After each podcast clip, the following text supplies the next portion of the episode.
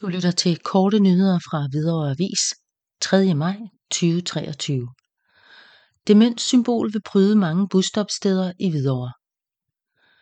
Skal minde os alle om at give en håndsrækning til vores medmennesker med demenssygdom.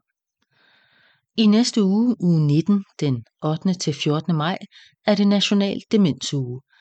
I denne uge sætter kommuner og organisationer fokus på hverdagen med demenssygdom, og i år er der særlig fokus på at hjælpe mennesker med demens med at komme trygt fra A til B. Det markerer Hvidovre Kommune ved at male demenssymbolet, en håndtrækning, ved mange busstoppesteder i byen, ved Rådhuset, Hvidovre Sundhedscenter og Hvidovre Hovedbibliotek. Mange kender endnu ikke demenssymbolet, som bæres for eksempel som emblem af mennesker med demens. Ved at synliggøre symbolet i det offentlige rum håber vi, at flere vil få kendskab til symbolet og på den måde kan være mere opmærksomme, når de møder et menneske med demenssygdom, siger sundhedskonsulent i Hvidovre Kommune, Annette Melin. Undersøgelser viser, at 83 procent af mennesker med demens deltager i færre sociale aktiviteter og fritidsaktiviteter efter at have fået demens, og en af årsagerne til dette er besværet og utrygheden ved at kunne transportere sig og komme rundt i byen. Når man møder et menneske, der bærer demenssymbolet, er der tre ting, man skal huske på.